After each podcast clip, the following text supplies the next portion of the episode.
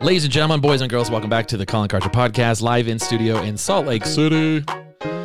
Bringing you the best up to date information on parenting and technology and raising your kids in this crazy world. Thank you so much for joining. Thanks so much for tuning in to America's number three parenting podcast. Woo! Uh, we'll get up to number one as soon as Dr. Laura retires. Uh, thank you so much for joining. I've got a lot of good feedback of the ones we've done so far. A lot of good questions. Um, having a blast doing this. And today's topic is something that is two years plus in the making, and I'm so so excited.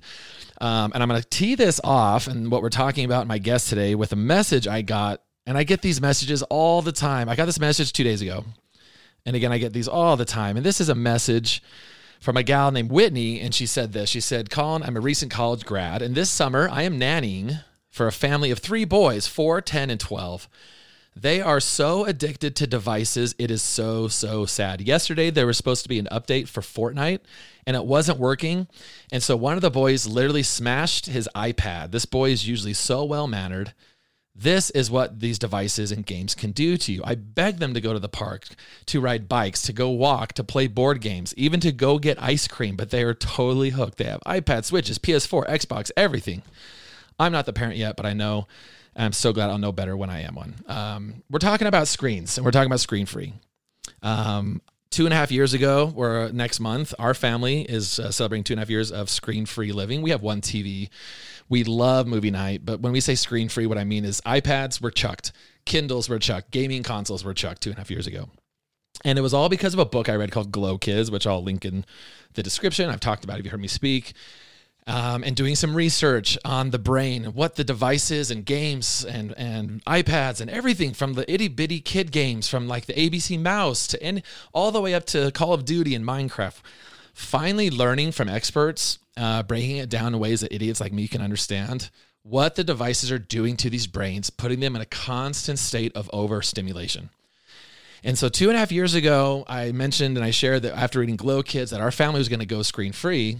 And then a few months later, my wife's best friends down in Arizona, uh, Mary and Ryan Thorne, sent me a message and she said, You know what, Colin, I've been sitting on the side, kind of listening to what you're doing. And I just want you to know that we decided to go screen free too uh, with her boys.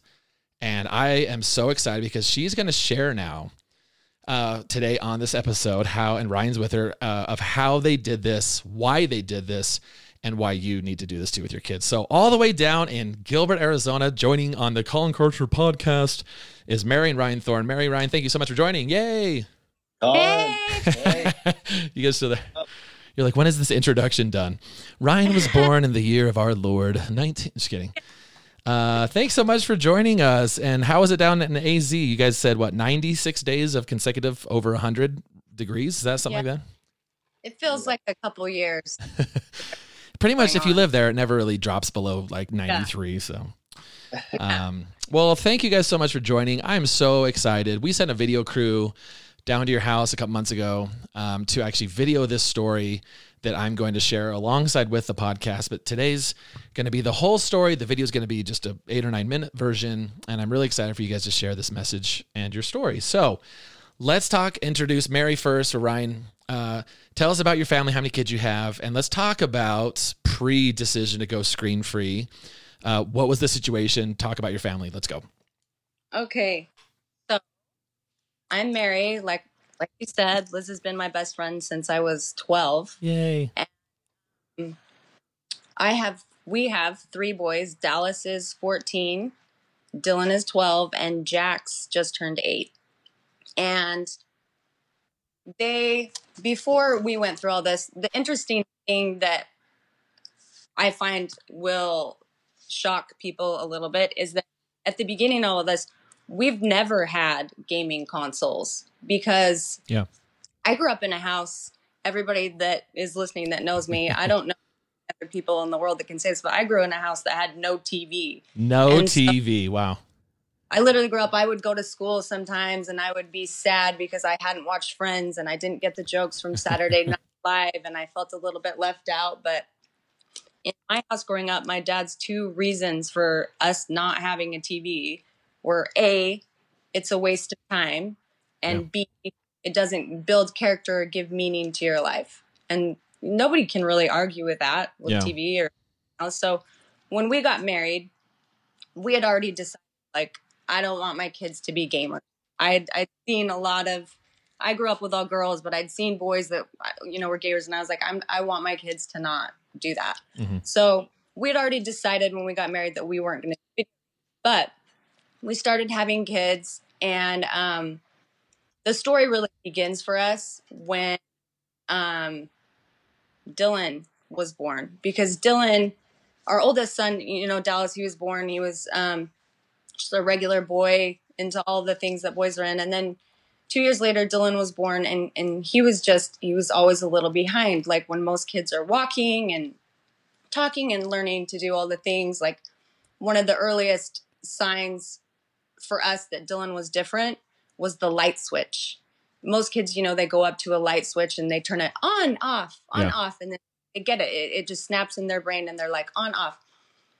He he didn't get it, the light switch, Yeah. and we were like, that's weird. We had to teach him for over a couple of months. This is on, this is off.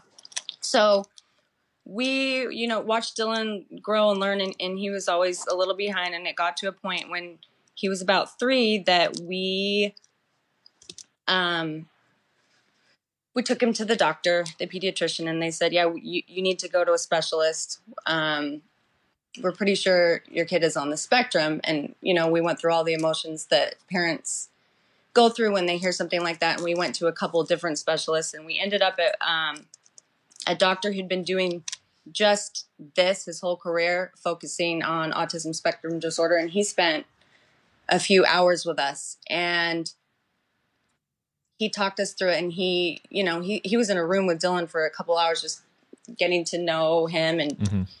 he put us in a room after and he explained to us, you know, autism spectrum disorder is a spectrum, which means no two kids on it are alike.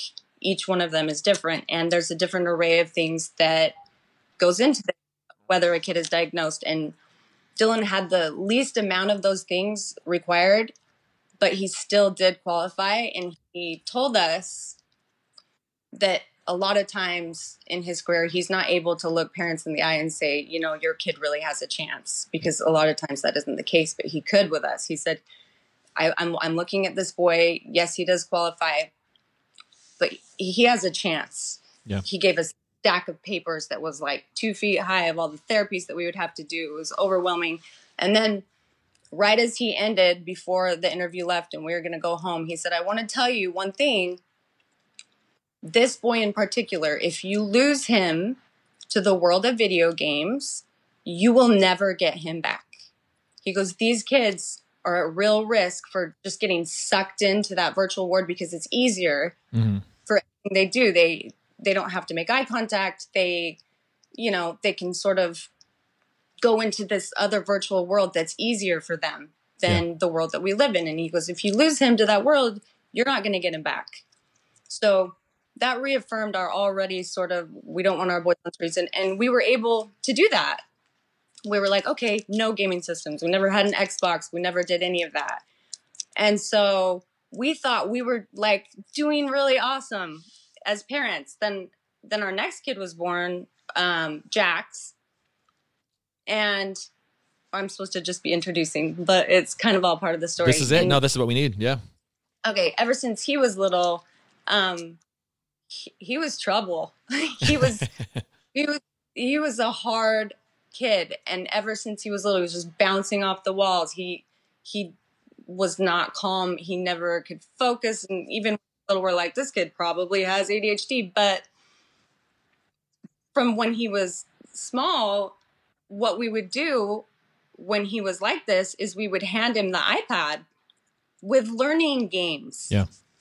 Like ABC Mouse, like um like little flashcards and stuff and it always calmed him down. Yeah. So those are three kids and that's sort of the beginning of the story of where we started going. Um Yeah, I mean, and just as we kind of introduced our children to different devices, like Mary said, um, we started to notice uh, and talk about it a lot. Just what kind of obvious issues that we've all seen out there in society. Yeah. Uh, people in our own lives and then just in the general public.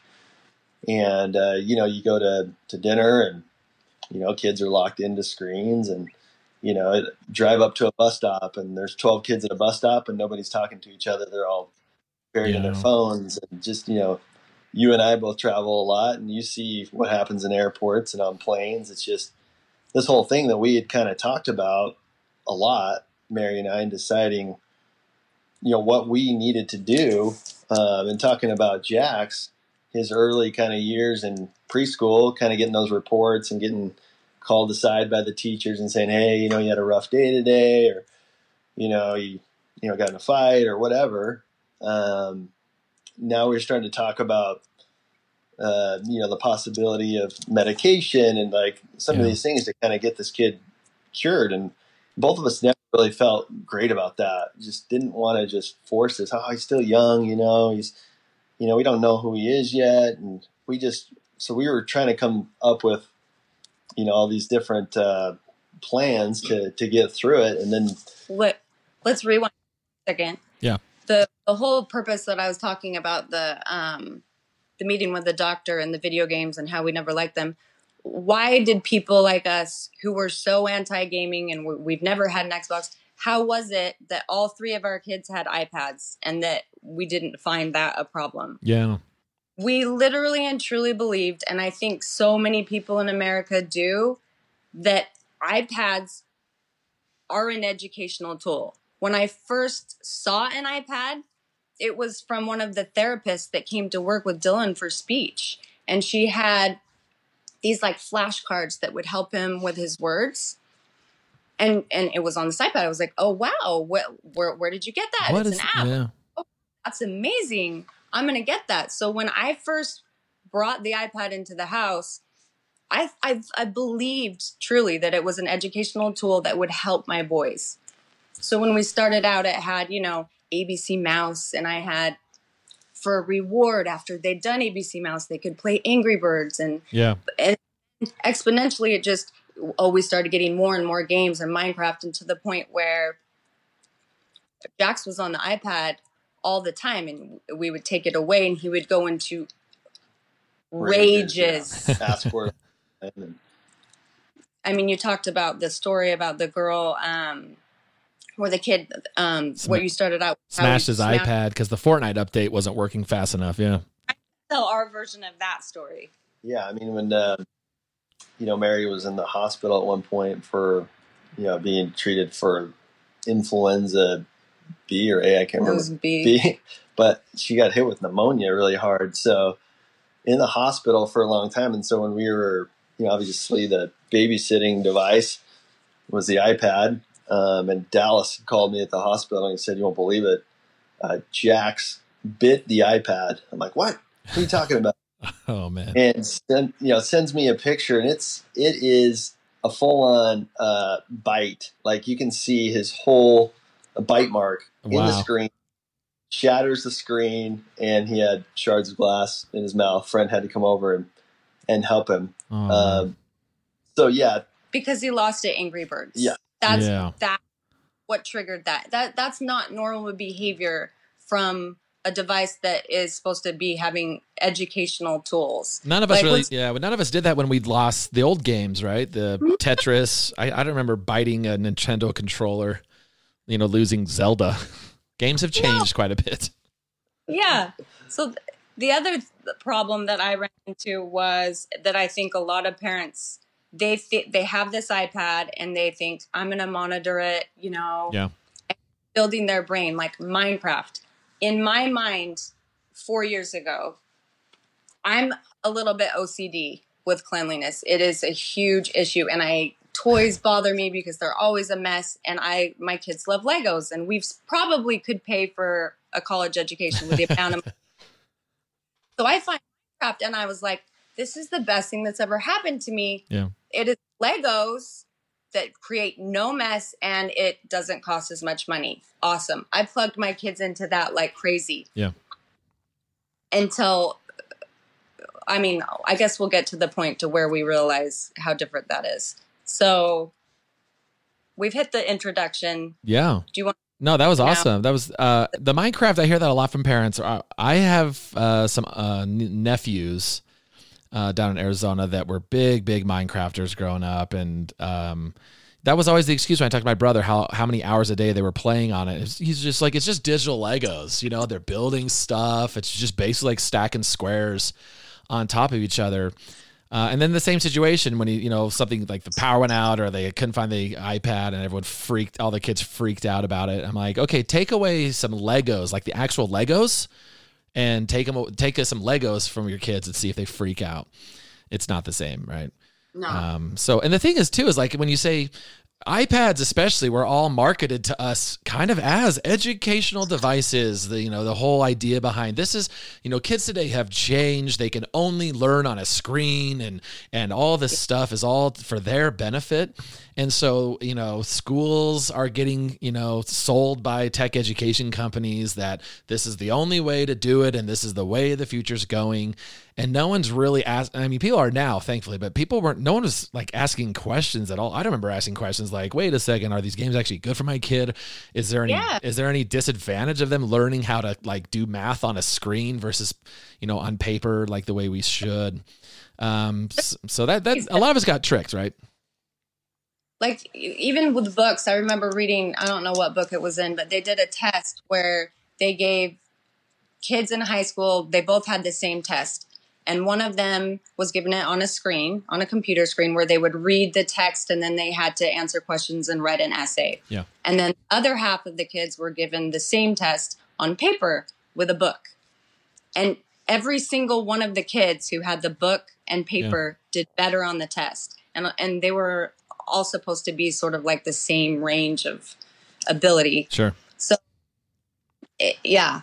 The fact that it was marketed as an educational tool i think most parents still believe that. Yeah. and if they have like the experiences like we've come to have that show that that is completely false why wouldn't they believe that if Yeah. they haven't read books or heard a story or listened to the research and minecraft especially? I don't want to you know be the biggest minecraft hater but they don't sponsor they don't sponsor Uh, this. You can say anything you want. I hate minecraft. The yeah. It- say anything you want. slot machine plug your kids into. You might as well just like put your kids in a room and give them a morphine drip yeah because of the dopamine that it it doesn't. Well, my son is so smart. He just built a roller coaster. He's going to be an engineer, an architect when he grows up.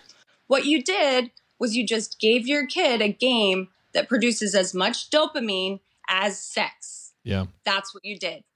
That's what you gave him. And it's Legos doesn't do that for you. yeah So, anywho.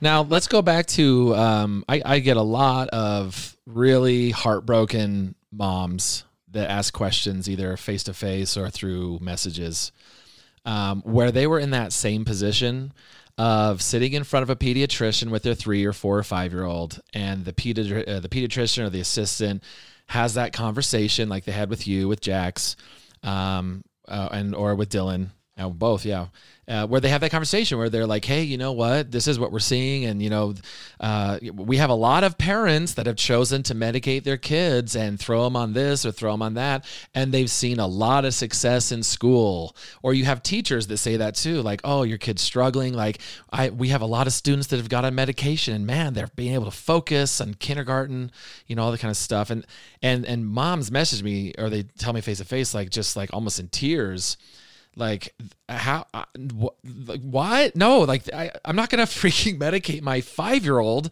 for Yeah. attention deficit type drugs when he's five like this kid has rotated the sun five times he's been alive 60 months right like why are we so when you had that conversation when, when the doctors and nurses were talking to you and and saying this is a really great option uh, what was going through your mind Yeah, yeah, that's what you just said. That's exactly the position we found.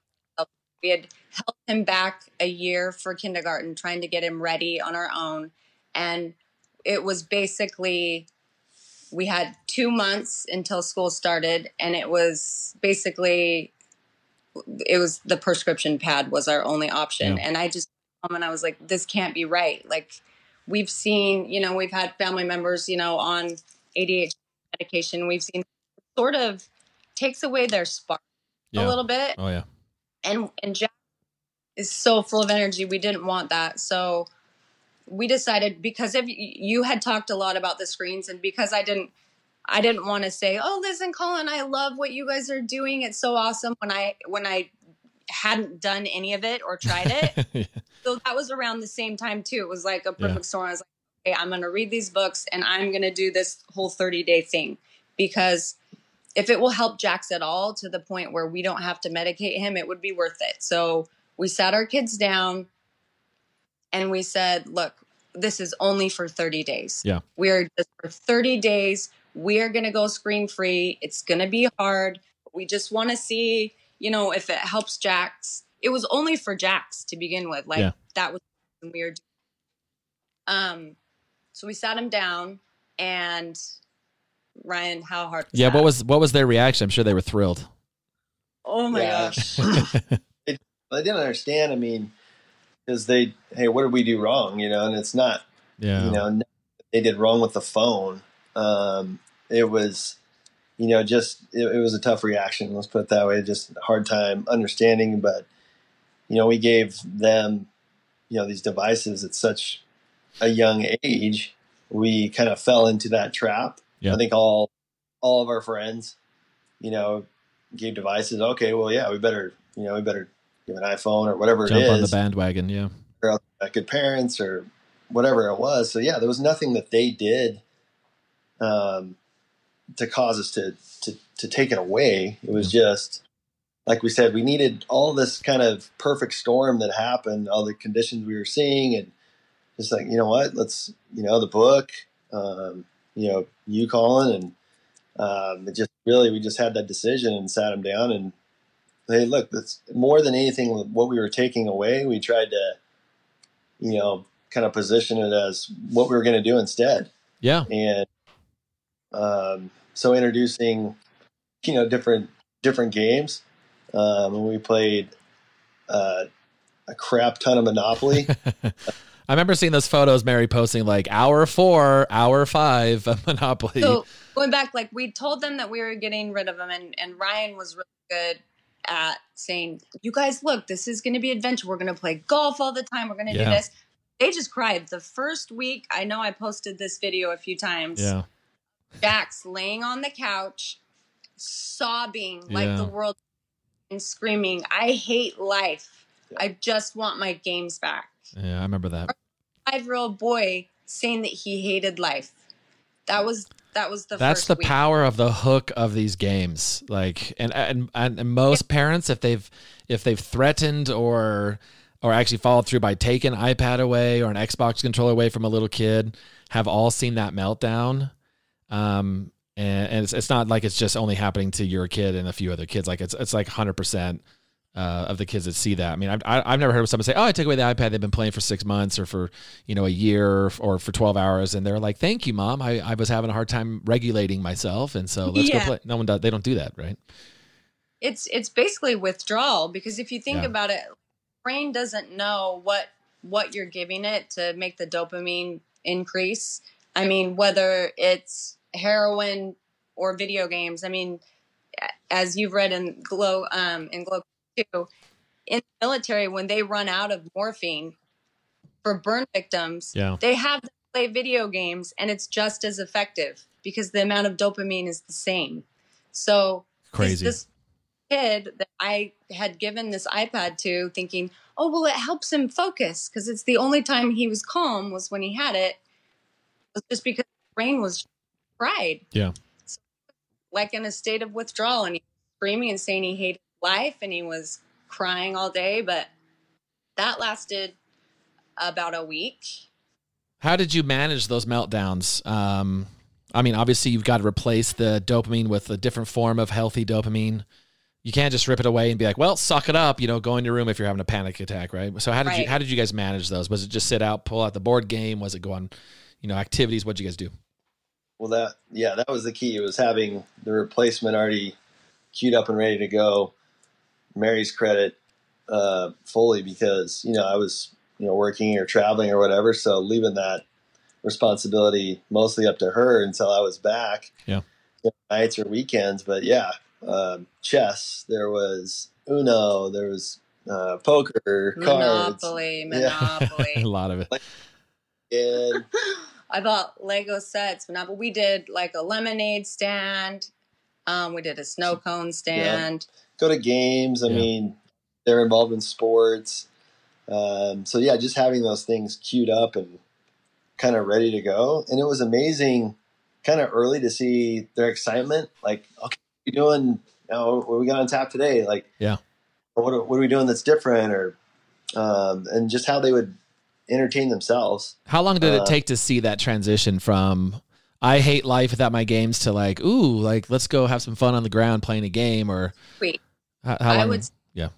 I had to be involved in every single aspect of what they were doing for about two weeks. And after that, I didn't have to play every Monopoly game Yeah. anymore because they were like, let's go play. Yeah. And they'd bring their, like, Dallas would bring his best friend over and they would have five hour Monopoly games with all my boys, Dallas's best friend. And then they would have chess tournaments. And then, you know, Dallas had his Rubik's cube. He got it down to where he could solve it in 30 seconds. Wow. Um, Uno, and we played poker, and we um, went to baseball games, basketball games. Ryan Yeah. took him golf.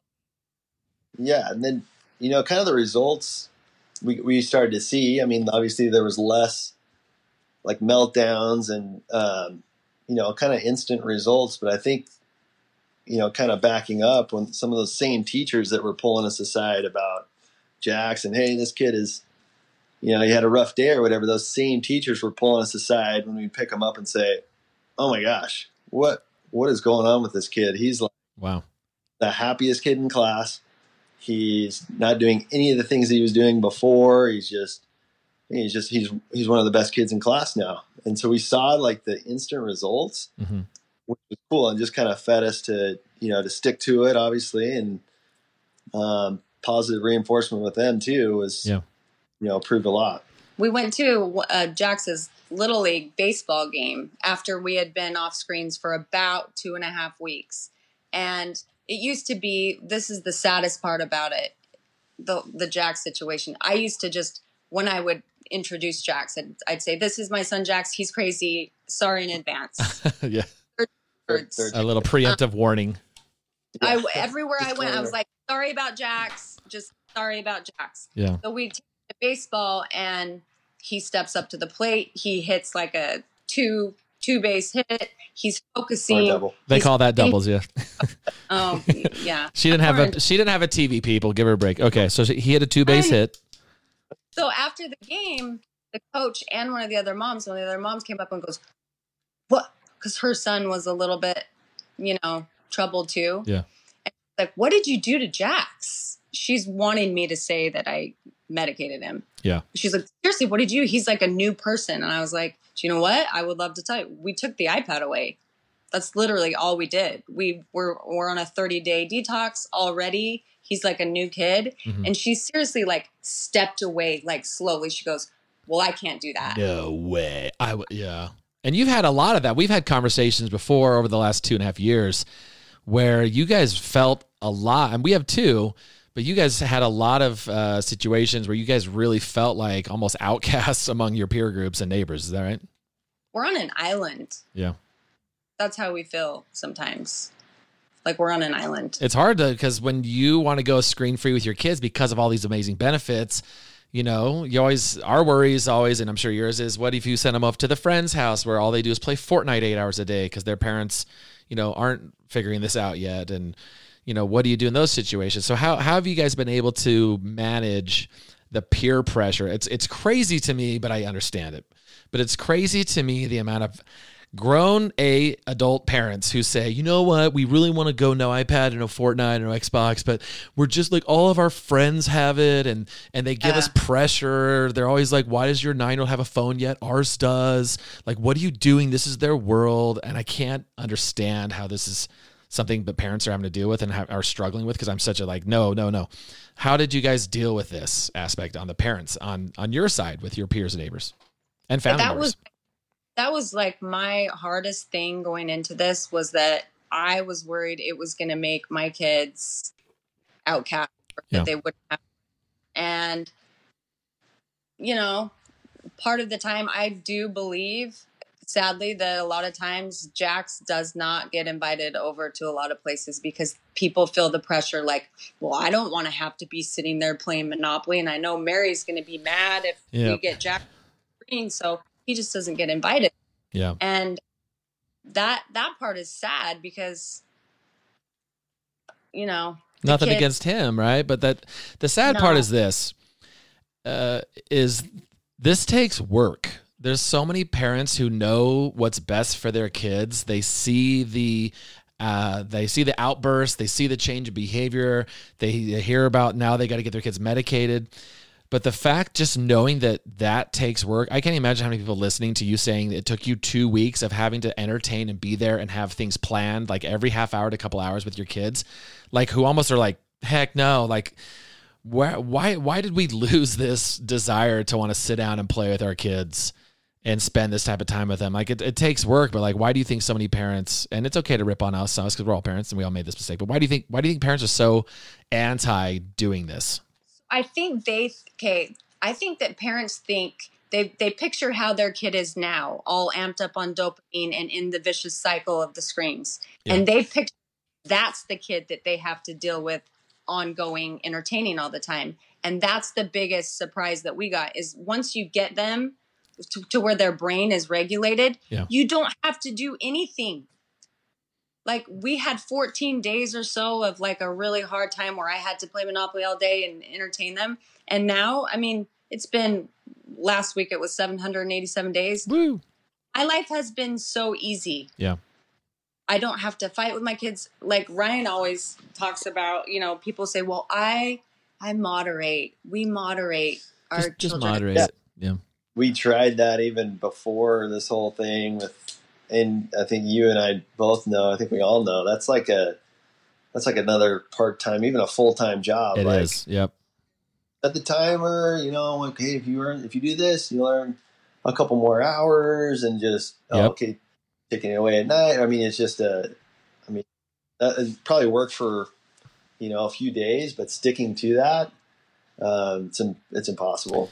And then you give up, right? Because your kids. Uh, I mean, it's I would- it's a drug. The kids are going to want it. They're going to want more of it. They're going to keep asking, and finally, you're going to say, you know, it's easier. Yeah. There's less contention in the home. Just to give them the freaking iPad, give them the freaking Xbox. Just let them do whatever they want.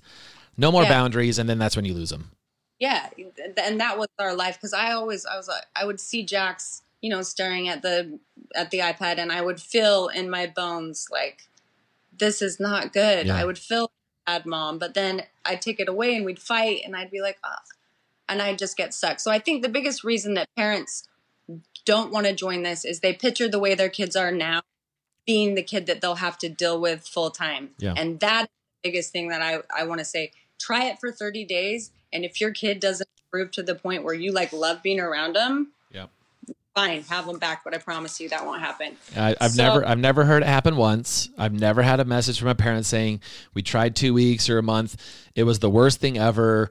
They were worse kids. We had more fights. I mean, after the after the relapse, not the relapse, sorry, but after the withdrawals, and and like as you mentioned, the the kids, they know how to they know how to entertain themselves. They know how to be creative. One thing I notice, and we were pretty low tech like you before, is even just handing the kids the iPad or a Kindle to read books or do games for a couple hours how it's it just like muted their ability to create and to Mhm. think, which is something that kids innately are born with. The ability to just take a bucket of garbage and like make something amazing for 10 hours like MacGyver. Um, and being able to, Yeah. I, I, what we, I, what I want parents to know is like, stop being afraid, thinking that your kid can't entertain themselves, that they have to have a, an outside source or screen to do it. Like they want to be kids, right? Did you see that with your, as they started transitioning from screen entertainment to their own entertainment? Like this almost like, they almost like they flower, right?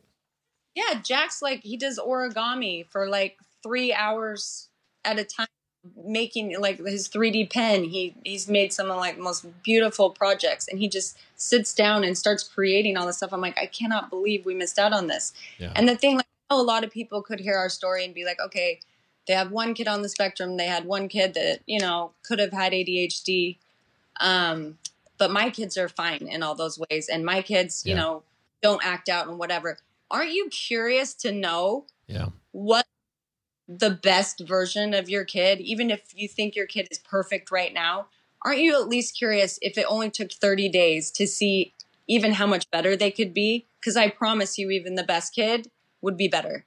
I love that. Aren't you curious to know if there's a better version of your kid? Not better as like a better human being, but better as in more creative, better behaved, better ability to focus. That's one thing. That's one of the weird conundrums of you know, there was an article on KSL yesterday. I literally almost started screaming. And there's now a iPad video game that's created for kids with ADHD to help them like with oh. their ADHD and it's a video game and I'm just like we are we've lost our minds. And no we've, one wants to admit it and because we're all addicted to the same screens and it's like, well, this is just the way it is. It's like it's like putting Narcan in sippy cups for heroin addict babies. It's like, what are we doing? Gasoline on a fire. It is, yeah. But take the take the challenge. So we're gonna make that challenge at the end. I want I want to go back to uh, some of the books you read. Um, I remember when you were doing this, you said there was a few like when you were ready to lose your mind and give in. You're like, I would always go back to the books I was reading. Uh, tell us about some of the books you read and like what I know there's a few and some okay. of the books you told me to read, which I went and read and it helped me right. big time. So go through some of those and what they taught you. The first book that I read was The Collapse of Parenting. Yep, Leonard Sax. Um, by Dr. Sax, and it it is such a good book. He talks. There is a, a chapter on screens in there, but a, a lot of what he talks about is, you know, everybody's like, I want my kids to be happy, and he's like, Do you know what will make them happy? Is having he he he went this whole study about um, there's only one trait in the world that can actually predict a kid's happiness wealth and actual contentment with life. And they they they tested these kids. They started when they were 11 and then they tested them again when they were like my age, mm-hmm. almost 40. And this one trait was able to predict happiness, satisfaction with life, financial future, and it went across all races, all you know, socioeconomic economic yeah. kids. And the trait was conscientiousness.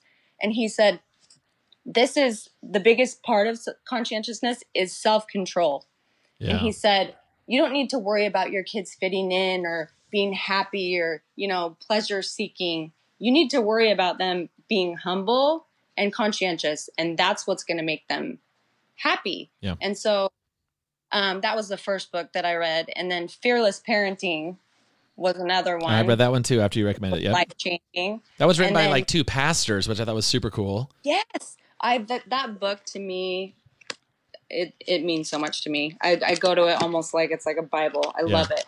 And then you recommended Glow Kids to me. Yep. And I read Glow Kids, and that's what really. There's a whole chapter in Glow Kids about kids, you know, on the spectrum and kids with ADHD, yeah. and and it talks about you know your kid that's in the cycle of rage when you take it away, and it was like talking to me about my boys. And then after that, I read Reset Your Child's Brain. Yep.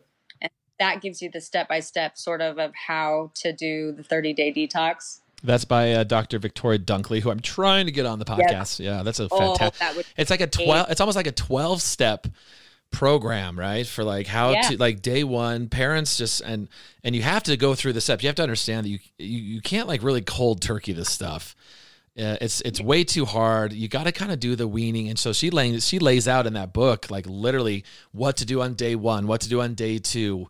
You know yeah. how to have that plan. Like you can't, like you said, you can't go in this big. All right, screw it, we're done. I'm fed up. No more screens. Throw them in the throw them in the swimming pool, and then it's like now what? Right? There's got to be a plan. Yeah. And then um, I'm trying to think. There's one you recommended, which I uh, have read oh, twice Boys now. Adrift? Boys Adrift. Oh, tell me about this Adrift. one. I gave it to um, my kids' teachers for Christmas. I get, four years ago. I thought I know one of them. So passive aggressive. Hey, could like, you read this? So much. But having all boys, the thing about Boys Adrift is that you look at society right now where, for the first time in history, there are more girls getting into college than boys. Yeah. Across the board, boys are sitting at home plugged into video games. They don't care. They live with their parents till they're 30. Yep. They're totally over sexualized at age eight yep. because they have phones. And then they live, they, they don't have any desire to, you know, go off to college. It used to be, you know, that men would have to work and like prove something to Yeah. gain a suitor. And now they're like, oh, I'll just watch porn instead, and I'm going to sit at home and play video games and have a virtual life. I don't care. Yeah. And that is a huge problem. I remember you were, when you were- you read that book and you messaged me about it, and I and I asked you to actually like even write like a one page or just like the hot buttons, and something I remember you said uh, as you were talking about the book when and, and and remind me hopefully you remember how you said it, but you said something like when when you take away the desire for success, earning money, and sex from boys, like Yeah. we have we have we're on a really slippery slope now. Do you remember when you said something what- about that? Yeah.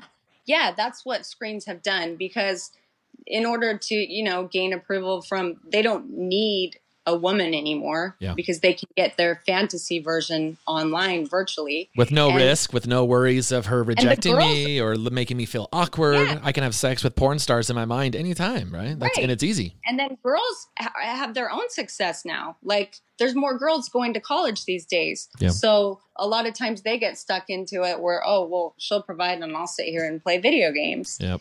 And so these boys are like, eh, they don't have motivation Yeah. That they were supposed to have to do all these things to where it's it's like the Matthew McConaughey movie Failure to Launch Yep. only as an epidemic. Yeah. There's a, there was a, a, a guy on Twitter I follow who tweeted this out a little while ago. I shared when someone said, someone just asked the question, they said, what are your thoughts on video games today for guys? Um, and he said something to the, to the effect of handing video games to guys where they can control everything inside. They can accomplish anything they want. They can be a hero. They can slay dragons. They can they can date the any woman they want to. Is is, is ruining their ability to thrive and succeed in an, and the entropic life that we have. And he said this is going to be the destruction of our species. I'm like well that's i can It see that too. But when you rip away the ability i mean games are amazing and they fill a uh, they fill up a, a big void in boys lives. And a lot of this has to do with the change in education system. I mean 20 years ago kindergarten for boys was like let's just play with play-doh and eat paste. But now it's like all day and they've got to learn how to read by their four and a half. Like we need to redo the education system. And a lot of these books talk about that. But the but the point of uh, video games fulfill a huge need. And, and the more i study them the more i realize like you know, I, I hate, but I don't hate them because I see how video games when when we take away boys what they love, which is getting together with their friends, collaborating with their peers, leveling up, succeeding, moving objects through space and time, and doing all that. I mean, that's what boys love. When we take all that away, because we say, because we're all freaked out parents, I was like, hey, you can't leave the house after school. You got to come here. You can go in that room, and that's all you can do because we're all freaked out because we all watch the Ted Bundy tapes and abducted in plain sight. So we're all paranoid Right. parents now. You mm-hmm. can't go do Right. anything. You can't go with your friends and ride bikes, you know, because everyone's a pervert. You're going to get abducted by every car that drives by, which is, Yeah. which there's never parents, there's never been a safer time for your kids as far as abduction. So let them go play. But we took all that away from boys. Like, I feel so bad for boys. You have three, I have one. Like, I feel bad because when we grew up, even just 20, 30 years ago, or however old we are, like, dude, we, it was such a different landscape and we were able to do the things and now video games give them all that video games and porn give the boys all those things and if you Yeah, take that away what's going to happen zero effort Yeah. yeah no effort. And that's the other problem. Like we put our boys heavily into sports for that reason. Like Yeah. we're not expecting any of our boys to you know be in the nfl or whatever. But the difference with sports is when you lose a game you learn to lose. You Yeah. have to feel that awful feeling where you get knocked down and Yeah. you lost and, and and you have to sit with that. You can't just And then you have reset the button and go respawn and let's do it again. on life. Yeah. And that's what video games teaches them i'm going to go slay a dragon and you know world of warcraft and i'm going to level up to level 85 and Yep. where people in other countries worship me and if it doesn't go right i'm going to push reset and start over yep yeah let's talk about now uh, the yeah let's talk about that So we focused all this time on Jax because when we did this, we weren't doing it for Dylan. Yeah. We we he's he's always been the nicest, sweetest, best kid, but he was always, you know, just a little behind and we figured he would always be that way. We would go to these meetings and they would say, you know, he's doing his best, he's so sweet, we love him. Yeah. But you know, he's behind in this, this, this, and this. yeah, we would leave those meetings disappointed and sad, and um, you know, wonder what the next step would be. But it was it was crazy how this was like how when we went, uh, you know, like screen free, we weren't anticipating uh, the change. That kind of the byproduct of the whole thing was his growth and um, just how how much he was progressing. But not only that, just how much he's, he was excelling at things where he was be- behind. And then we went to was it fifth grade? Yeah. Went to his evaluation, and we sat in that room and kind of ex- you know kind of we noticed his changes, but uh, we were positive about them. But then to kind of waiting for the end to hear, oh, but you know he's this or that. Yeah. It was hey he's you know I still remember the teacher that um, said hey he's he's my best kid in class. He's Wow. he's he's at the top in every in every uh, subject. And I just I remember I lost it. I just you know I started crying there in the, in the evaluation. I just I 'cause- started crying too.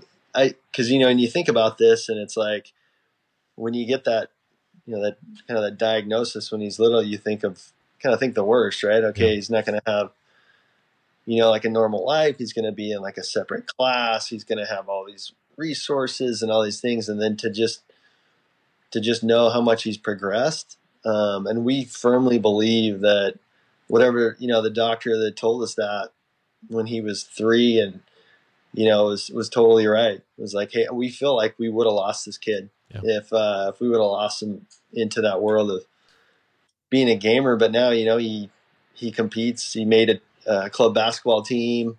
Um, he's super tall and still growing, and he's like he plays golf and um, he does great uh, socially. Has a bunch of friends. He's you know he's um, he's doing great in school and just just a really good kid. He he graduated sixth grade with straight A's. Oh my gosh. We had a kid when we when he started kindergarten, he was nonverbal. Yeah. Like they weren't going to let him be in a regular class, and he finished sixth grade with all A's. Not only that, he won the school um, geography bee. My gosh. He won, and he would have gotten to go on to state if COVID hadn't happened. Oh He gosh, won. COVID. The Battle of the Books was something that Dallas, um, our oldest, competed in and, and went to district a few times. And I remember just like mourning when I when he was younger, like, well, Dylan's never gonna be able to, Yeah. you know, win Battle of the Books like Dallas. And then we take screens away, and and he won battle after battle, and he didn't get to finish that out because of COVID too. Yeah. But he was excelling like all of his teachers are like he's he's doing better in the district assessments than all of his peers. The teachers Like, noticed it. And the, I know you said the teachers obviously noticed it because they saw him every day, and and the uh, the principal obviously noticed it and this big change, and friends and family, I'm sure. Uh, what about the doctors that you guys were seeing? Um, did they? I don't know if you stayed with the same doctors as from Yeah. when he was little. What what do they see or what do they He's say to you? the same pediatrician since he was since we moved here ten years ago. He's actually on the board for Arizona of like autism because he has a daughter on the spectrum. Mhm. And he said to me, you know, it's not like um, people on the spectrum. He's like, if he were to go into the doctor today, he would not be diagnosed Yeah. with autism. Wow. He he doesn't have the criteria. He's he's come past like all of the things that would um, diagnose him. So I don't want to say like he's beat it, like it's something that can be beaten, because I think in a lot of ways, it's a good thing. There Sure. are parts of kids on the spectrum that it, it's a benefit. Yeah. you know, their brains work in a different way, but as far as like the social things, he makes eye contact, he talks to people, he has friends, and he's not behind anymore. And the other thing, he's had to learn to work at everything. Nothing came easy to him Mhm. from the light switch to speaking to everything he's ever done. He's had to work five times as hard Yeah. for like a fifth as much. And he just thought that was going to be his life. And then we take screens away. And if you think about it, like all these kids in America who spend five hours a day on screens, that's 1,800 some odd hours a year. And Dylan spends those working, Yeah. like out in the backyard, working on his jump shot, you know, reading books, studying. Yeah. And that ability to like climb mountain after mountain. We're not worried about his future at all. Um, there's a guy from the state that comes every three months to um, check on him. Um, every kid that is on the spectrum has a support coordinator. And so this guy comes every three months and he comes into our home. And it's it's kind of like the last couple of years. I look forward to this day because he comes in and he's in charge of 200 some odd families. Yeah. And he comes into our home and he always he's like I- he goes I see kid after kid every single day and Dylan is the only one that shows progress like this Wow. and um, from where he started to where he is now he's like i just wish that i could just make the other families that i go to see the importance of the screens because he goes i go into the home and every other kid on the spectrum is either on an ipad or plugged into a video game and i say hi and maybe they look up and maybe they don't and dylan Yeah. he comes in and I was like hey how's it going and um, the difference is just remarkable There, we we didn't even expect this much of a difference with Dylan. We just we knew it would be good for him, but we didn't think that the iPad with you know stack the states and Yeah. some learning apps taking that away would create you know a kid who made a club basketball team and has straight A's. We we didn't know that was a gift. Yeah, and you went and you went into this just thinking about Jax, which I I think is so cool as part of the story. Is that uh, this this this can have an impact if you're trying to just help one kid? It's going to have an impact on everyone. Did you did you see? And you don't have to get too personal, but I just had this question. Did you see this benefit you guys and as your relationship at all? As the husband, as the wife, as the Oh. parents? I mean, did you see spending all that time together as a family, connected? Did that help just you as a family? or as, as a couple. I mean, yeah, there's no, there's no question. I think just the time spent together. I mean, just as simple as just riding in the car. Yeah. Where before, like party for one is the guy driving, like, hey, Headphones on. Let's watch Finding Yeah. Nemo. Everyone, shut up. We're going to Chick Fil A a half mile away. like what? right? Yeah. Exactly. Um, just something as simple as that, um, and even going to dinner and just kind of just being aware. And yeah, I mean, we we felt that happiness kind of instantaneously, and then you know us being on the same team. I think that's probably a hard thing with a lot of couples out Yeah. there. Is you might have one person that's like, "Hey, let's let's go screen free," and the other's like, "Oh, no chance." No. Yeah. What's your advice for those people? I hear that a lot. You know, I'm very anti tech in our home with our screens, but their dad is a huge gamer, and he's like, "What's the big deal? I played, you know, uh, I played too. Why it's no big deal." Uh, do you have any advice for those type families? Wake up. I don't know. like like yeah i mean it's it's gonna be like any change you know it's it's hard it's gonna be hard yeah, Yeah. it's gonna it's gonna seem over overwhelming but um you just have to try it i mean like you know just looking for the best version of what your kid could be should be that should be motivation enough Yeah. just to try it I find it's And- very, it's hard when uh, a lot of times when I, when I get those messages or those comments like I'm so on your same page I want to rip these fu- PS4s and Xbox and throw them in the river but their dad or their mom or or if it's like a split family where like you know they're divorced and then at my house we have rules there's no tech or there's no iPads but then when they go to their dad's like he lets them do whatever they want um, it, it's a it's a tough situation to be in and usually it's because one of the parents is like really hooked to it too you know? Like the dad or the mom who's like willy nilly with iPads and phones is like they have a really hard time putting their own phone down, right? So it's how can Right. I make my kids do it if I can't even do it, right? yeah that, i think that's the start i remember dallas he called me out right away he's like well you know when we first made the change he's like well you're on your phone all the time Yeah, he was young. right. I mean, this was this wasn't like a 20 year old Yeah. kid who said this. He was like 10, 11, right? No, he he called me out. and I'm like, Oh, you're right. Um, and you know, I had to make a conscious effort to make sure that I was ditching the phone, especially during those you know those key hours, like you know during the night, just to throw that thing away. So that if we're at dinner or something, I'm not checking my phone. If I get an email that Yeah. comes in, or that's uh, something we all need to work on. There's there's no hiding that, but um, yeah, you just the parent's gonna have to start first. I mean, if you look at it like when we started, we said 30 days. If there's a parent who can't give up something for 30 days, just to see if it could help their kid. Yeah.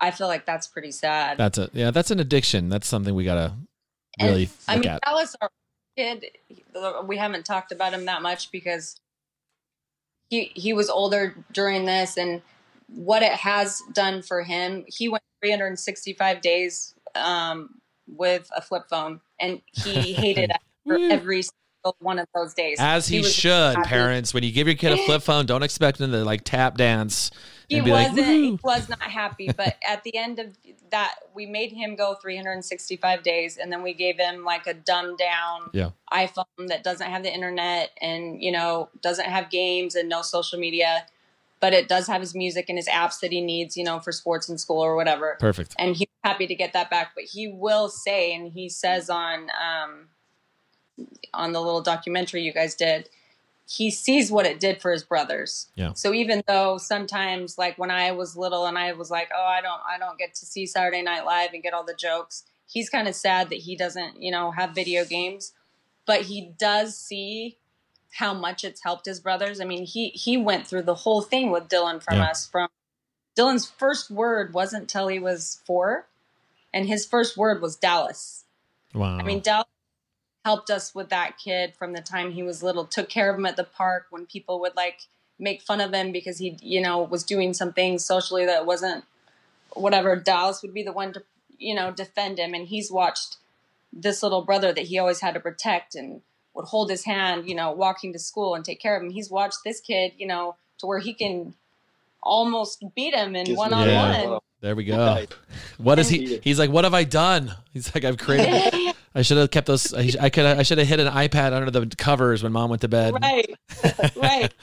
he sees Jax. Such a good kid. You know, he was the one that was there when Jax bit the iPad, and he sees, you know, the different people that his brothers are. So he gets that at this. Yeah. You know, that's about where he's at with that. He's So- happy about his brothers. That's so good. What what are let's let's talk now. I want I want to mention one thing before I ask this, uh, this next question. Um, there when you talk about how the doctor right, he said, look, your son, all the signs are gone. He's off the spectrum, and you mentioned that like this isn't. I mean, it's not like autism is something that's like curable, right? But I do want to mention this. I got a message not long ago from a, a doctor who went to an audiology conference, and he sent me the message, and I shared it when he sent it to me. And he said there was an entire half day on technology and screens uh, especially on what they're doing to kids, uh, to their verbal development, to their visual, like vision. I mean, the, we're we're still like only 10 years into this experiment and all the science is slowly coming out just like with cigarettes kind of 2.0 but he said there was a speaker who termed something it's a new term that they're calling virtual autism.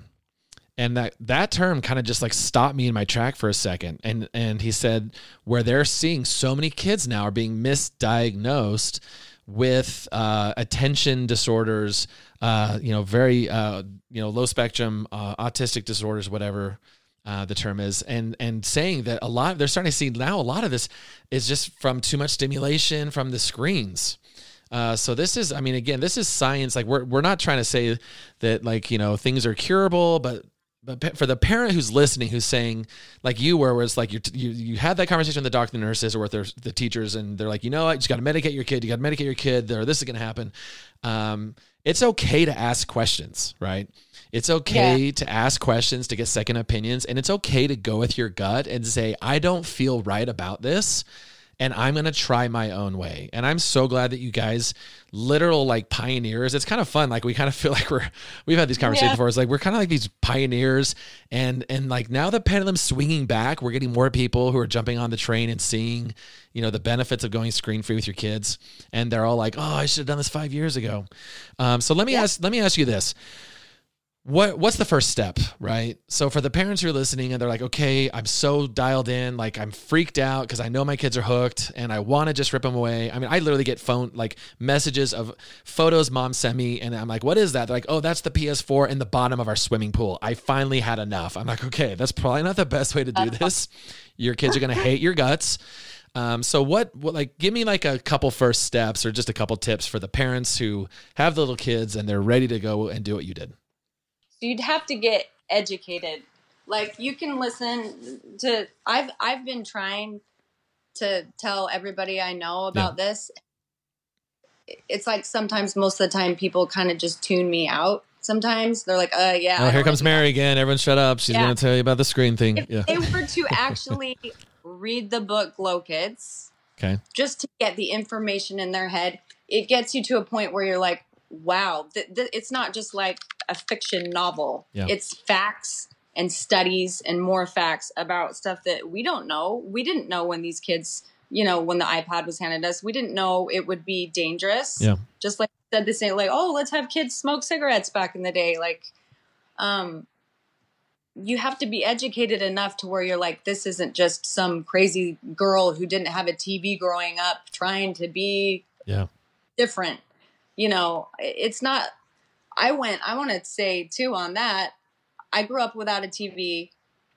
And the first thing I did when I got married, which was 20 years ago next month, crazy, the first thing we bought was a A TV. big, I remember it. You had this massive Big. TV. big freaking TV. And we bought a TV before we bought a bed. You're like, this I- isn't, we're not turning this off either. This is going to be on all day, like my grandma watching to- I'm going to college, and every single second of my spare time that I wasn't in class or working, Yeah. I was watching the TV like a crazy. Oh, I got caught up on all the 90210. I Even was like, after guess what happened you came to off the air. Kelly Yeah. and Dylan? Oh two and That and happened like 10 years ago, babe. yeah. Yeah, Where have you But been? the that I will say about that period of time, I would be like a perfect text, you know, test subject because I was a kid who whose brain was literally never overstimulated as a kid. I mean, Yeah. I read expectations in third grade. Um, I had nothing but books. So here's a an 18 year old whose brain I was married at just barely 19, so my brain wasn't fully developed. I finally get TV and I just like dive into it with all my spare time. That period of time, I was the most depressed I've been in my whole life. Oh. And just it's looking back in hindsight, I'm like, I didn't have anything to be depressed about back then. I didn't have any big life things that were happening. I honestly think that my brain that wasn't used to being so overstimulated with me just spending all my free time watching TV, I got really depressed. Yeah. And um, then I sort of we moved to Arizona, and I started being like, I, I kind of want to go back to to reading books. When you teach your kids something when they're young, you you are what you repeatedly do. So you think, okay, we're gonna have my kid play Fortnite for five hours a day, but then when he goes off to college, he'll be able to regulate, and he's gonna study then, and he's gonna Yeah. have work ethic then, and he's gonna be able to you know have a girlfriend then. You are what you repeatedly do. So if your kid doesn't know how to have, you know, relationships with other people and they spend all their free time watching TV, that's what they're going to do when they're older and it's just going to get worse. Yeah. And and the and the entertainment is so much more addicting. My gosh, the the it's I this isn't watching well. Friends. This isn't playing Mario Kart, right? I mean, Fortnite, Yeah. the way every the games and the social media we we- we talk about for that for years. Glow Kids talks about it. Every book on the subject talks about the attention and how they're so good at hooking kids, especially. It's like crack for kids. Yeah. And they'll prefer the virtual world to the real one and that is Yeah. a danger. So number one is get educated. So read the books. And I tell parents, I say, you know what? Start with Glow Kids. All those books that you recommended earlier, Fearless Parenting, Boys Adrift, um, Yep. Collapse of Parenting are great. I tell parents, like, even if you just read, I remember, I remember reading the preface and then getting to page 22 of Glow Kids, and I put the book down and I said, we're done. I remember thinking Yeah. out loud, saying, "We're done. You cannot unlearn this stuff."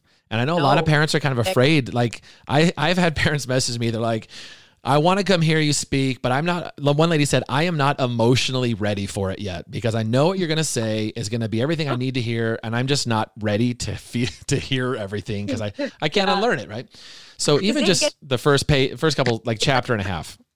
It's putting like armor on. Yeah. You read Glow Kids and you're like, okay, I can do this. So after you get educated, Yeah. you really would need to get people around you.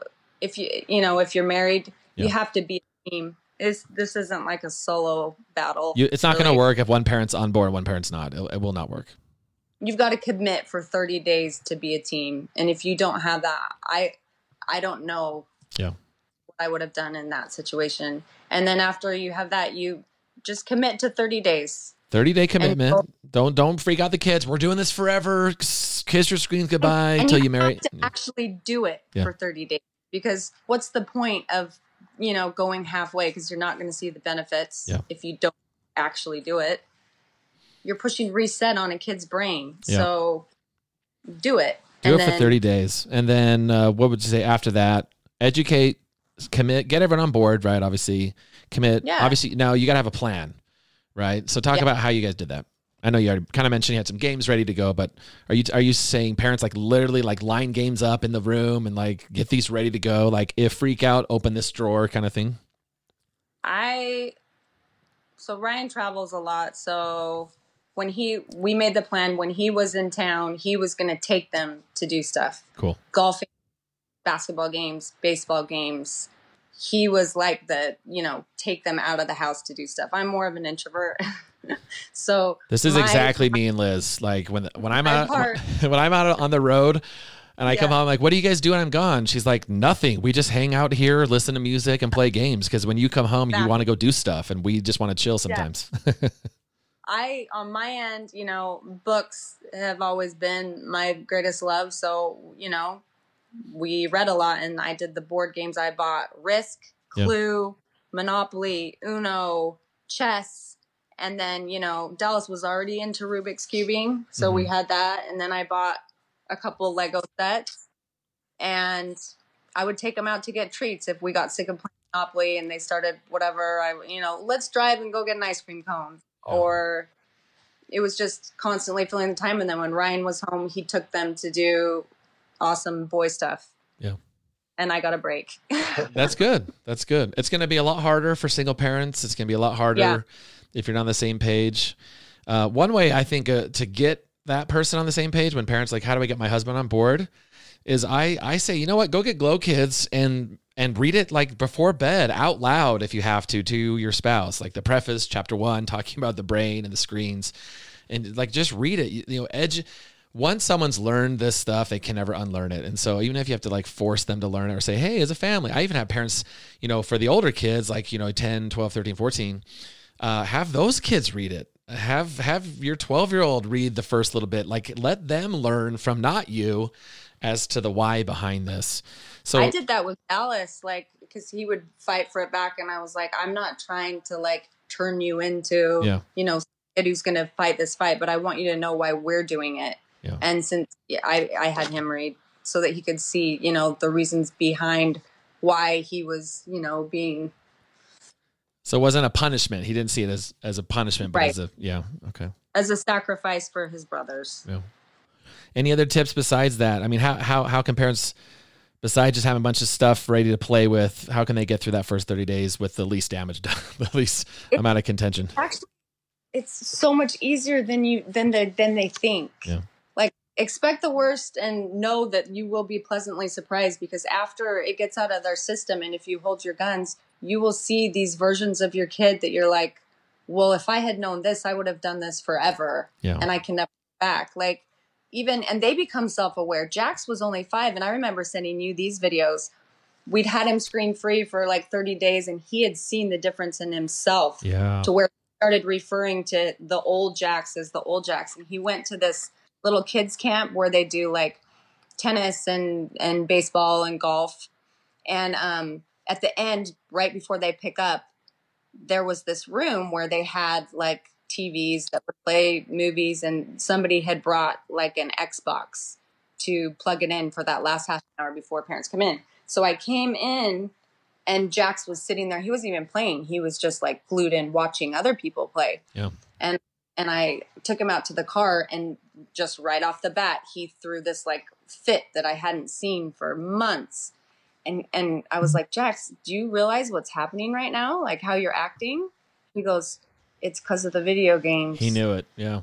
he, he could say why he's like i don't know why i do that mom and he so right now like if there's ever like screens around like his teacher says on the documentary if he sees people on screens he goes the other way because he he knows the old him he knows how he bit the ipad he knows how he used to get in trouble every day for throwing a rage and you know, knocking stuff down so he doesn't want to go back to that kid he loves the kid he is now I love that. I remember you sent me a video of him. You, I think you just he was in the back seat and you asked him a question and he just went off for like a minute on just like how video games are so bad and he's like i just mm-hmm. wish everyone would not look at the video games and play the games and just go play Yeah. outside i was like this is so Yeah. good it's so awesome and and the fact that he had that kind of self-awareness like come on like kids these kids are so amazing little human beings when you give them the opportunity to be kids right Yeah, I just introducing him. This is Jax. Sorry in advance. And he's gonna be all over the place yeah bad about that.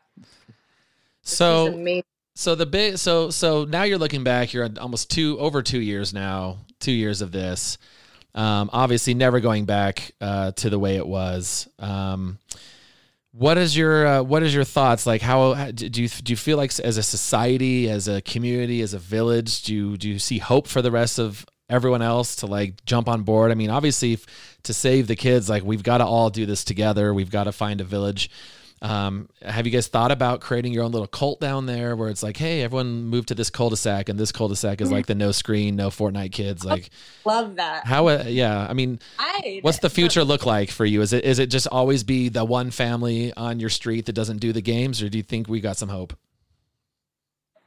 uh, I wish I could say that there was, but in my I can't even I can't really get anybody to listen to me, Collin.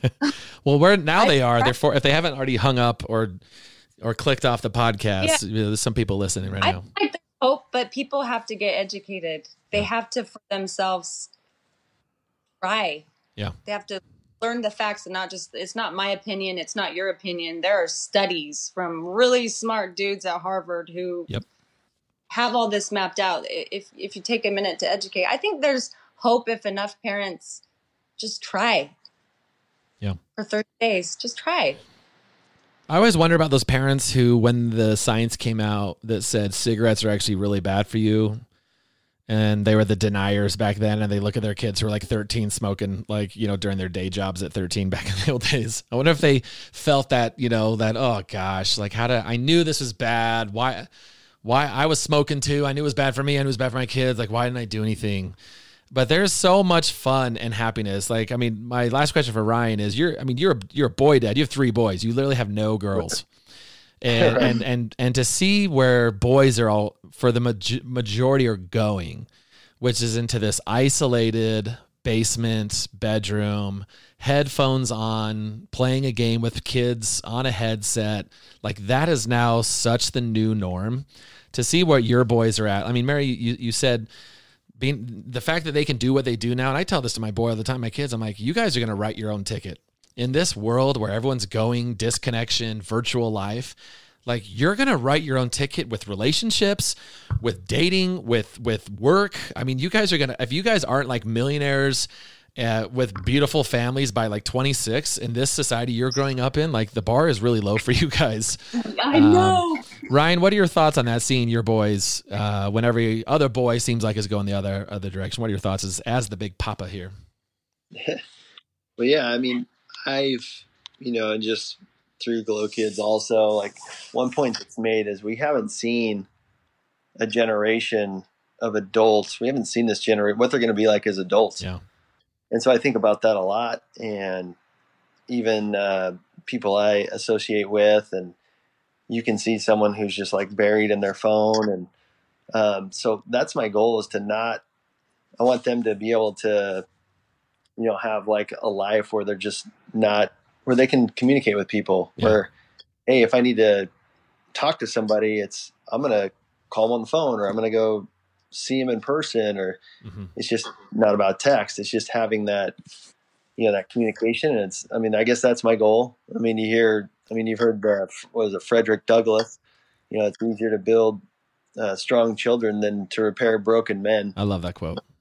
Yeah. So that's something that I think about a lot. I mean, that's my goal and that's, that's what I strive to do as a, as a dad. And um, I think by example as well as if, you know, how, how I am with them and making sure that I'm, you know, if I have attention, if I have their attention, that I give them the full attention, that it's not one eye on Yeah.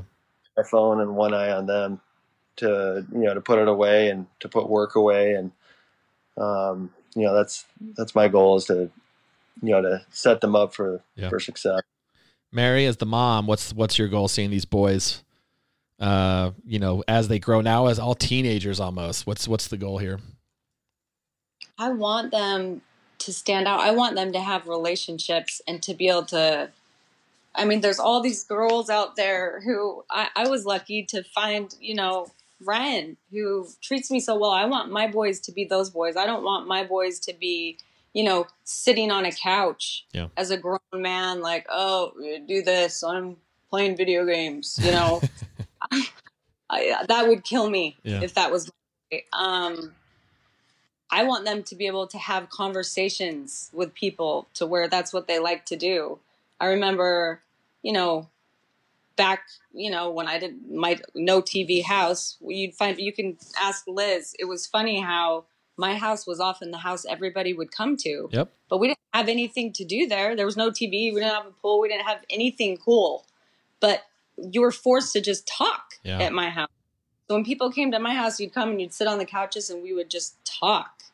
And I want my boys to be able to do that, to find joy in the little things, to not be entertained to death, to where they have to be constantly stimulated, to be fine with monotony. Like, I really feel like so many people are unhappy or anxious and depressed in the world today because they're so used to just being entertained and stimulated that they don't realize that that's not what happiness is. That happiness is being okay with a regular everyday life and not being, you know, entertained to death. I want my boys to be happy in the real, you know, the real definition of happy, which what is my favorite quote? Um, Aristotle said that happiness is an activity of the soul in accordance with virtue. So, in today's terms, that would be somebody is happy if they're a good person. Yeah. If they're doing more for others, if they're not thinking about themselves, and definitely if they're not sitting in a basement, you know, playing World of Warcraft for seven hours a day. Yeah. That's not happiness. So, that's my two cents. Oh my gosh, so good. I'm so so happy uh, that you guys shared all that. Thank you so much. Um, and for anyone listening, I hope that you have heard this. If you haven't done already, uh, to go and do a 30 day challenge. Go get the books. Go get educated. Get you and your partner, your spouse on the same page. Set a goal as a family. 30 days. I don't want to sound like an infomercial here, but like I promise you, wait, there's more. Like there's so much more once you get past this watching my kids, our kitchen table for the last two years, our really nice dining room table has been covered in Legos, like every square inch. And we haven't and we haven't like had to buy any new ones for a while. They just throw them in there. Uh, I remember seeing my little six year old who's now seven, like s- he was squatting on the table, like a, just squatting, playing on. The, I don't know how he's balancing, I don't think he left that position for like two hours. And he just sat there, and I just go, I'm like, what are you doing? He's like, oh, I just built this like city. I'm just like, dude, this is so awesome. It's so fun to see. Uh, there's Yeah. there's such a better way. And the kids, here's the deal: the kids don't want to be little screen junkies. They really don't. If they're sucked into it and you feel like when you take it away, they go turn into devils, you're like, well, they want this so bad. This is what they need.